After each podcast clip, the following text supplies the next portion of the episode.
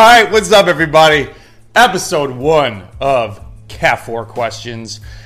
I was going to call it Cat 5 Questions, but someone told me there's no more Cat 5, so we're going to go with Cat 4 Questions.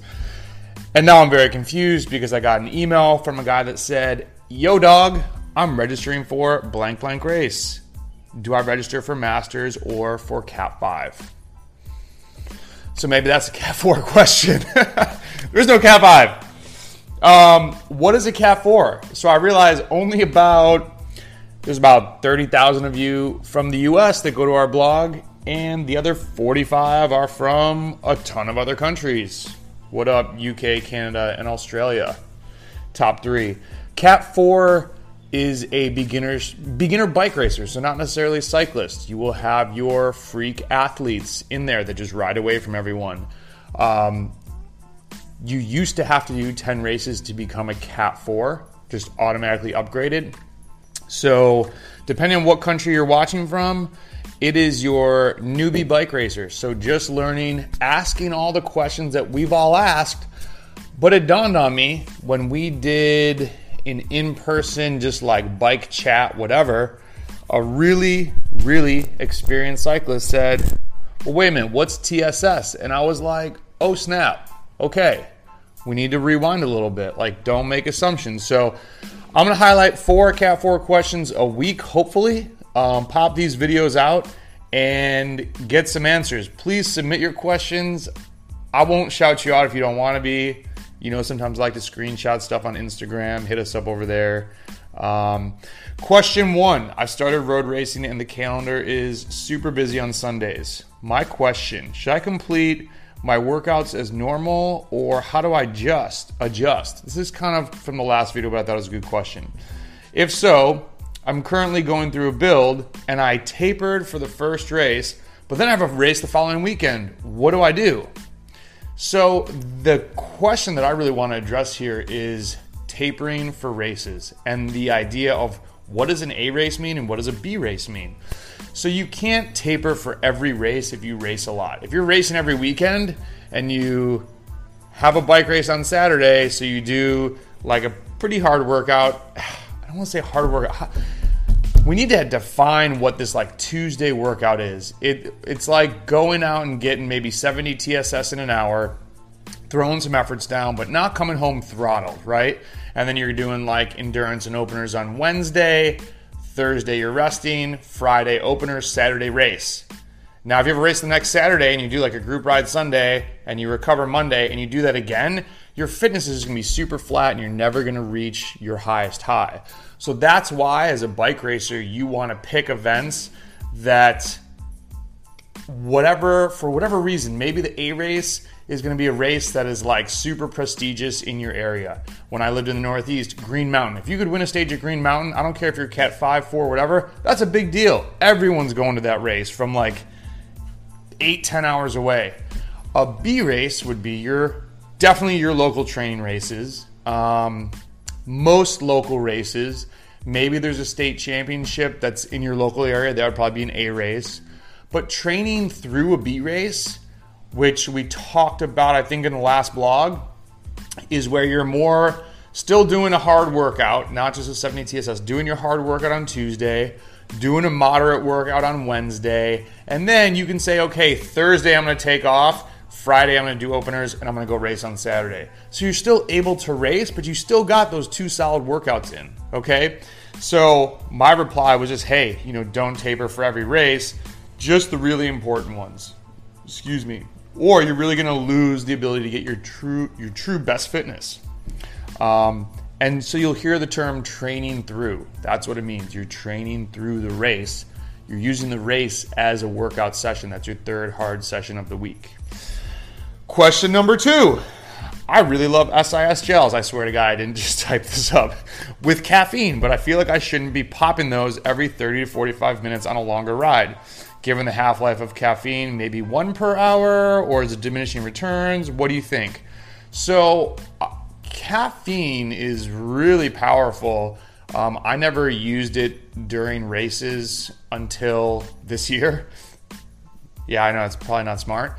Um, just when I drink coffee, it makes me go crazy. and then I started drinking way too much coffee, and then I'd get kind of like sad. And so I was like, ah, I don't really need to like I don't need caffeine. I'm good without it.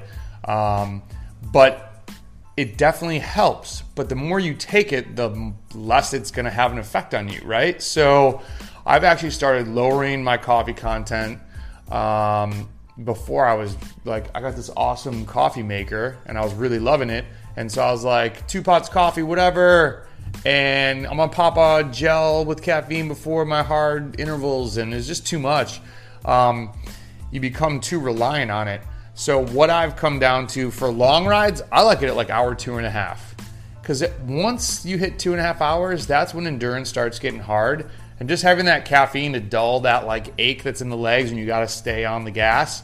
Um, or before crucial moments of an interval session, like before you're going to go bang the hardest interval, I might do that. Or if I'm working capacity, meaning doing like trying to hit eight intervals, I'm going to do the first four without it crush one halfway through and be like, all right, last four, this is when it gets really hard. Because everybody can get through the first three or four. It's the last four that are really difficult. And I'm going to tangent off that.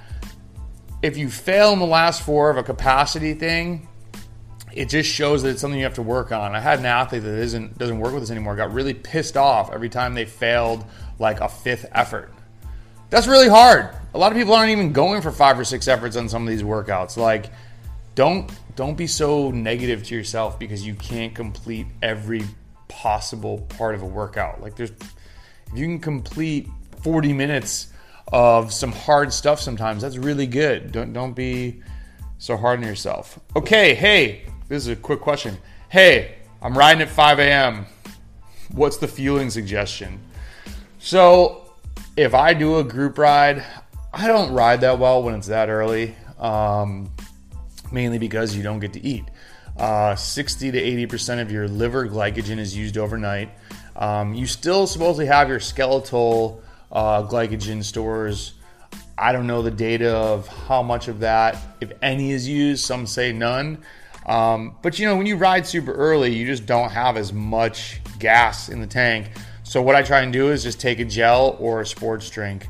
Um, you guys know I use Science in Sport Go as opposed as opposed to Beta Fuel because I like to eat gels. And if you take Beta Fuel, you really can't be popping too many gels.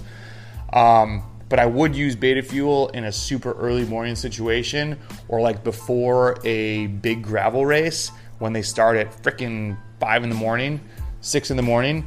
So that's part of my meal. I'm just trying to take things that I would eat on the bike because you're about to be on the bike in an hour. Um, I'm not eating solid food at 4 a.m. for a 5 a.m. ride. Okay, hey, I'm tapering for a big Gran Fondo event. I realize it's not supposed to be a recovery week because I come back feeling somewhat stale and my legs have a hard time pushing. It's pretty normal. Um, we have been experimenting with a kind of like a version two rest week that's been working pretty well. Um, any suggestions for these last two weeks? So yeah, I mean, it's really the it's a hard thing to sometimes explain because some of it is by feel, but if you follow the eye test, um, that's the one thing that I think people can kind of screw up is this really, really long, overdrawn taper. And if you look at the literature that's been there for a long time, showing that people do better for neuromuscular, hard, quick, short efforts with more rest, which is why when I have athletes come off a rest week, we test neuromuscular durations that don't usually get max wattages to keep their PD curve healthy. Now, if you're going to go do a Gran Fondo where you need to be able to still ride 100 miles, you need to, I would that weekend before, I would still ride 60 miles. Okay. And if you if you ride a lot, I'd ride 70 miles easy, but keep the body knowing that like, hey, I'm still still riding long, still gonna go be on the bike for five hours next weekend, six hours next weekend, um, and during that week, you're just dropping the volume, keeping the intensity. Do some openers. Openers are five by 30 seconds at your VO2 max power. VO2 max power. Max it out at 120% FTP. Do not go set your PR for sprints. Like some people go do openers and they're just like, you don't have to, you don't have to do that. Just keep the body knowing that um, it's going to be riding hard on the weekend. So, episode one in the books. Four cat four questions. Hit me up with your questions. Next week, we're looking at watts per kilogram. We're looking about looking at an FTP test, glycogen depletion and fasted riding, and cyclocross. See you guys. Thanks for watching. Please like, subscribe, share, help us out. Appreciate you more than you know. See ya.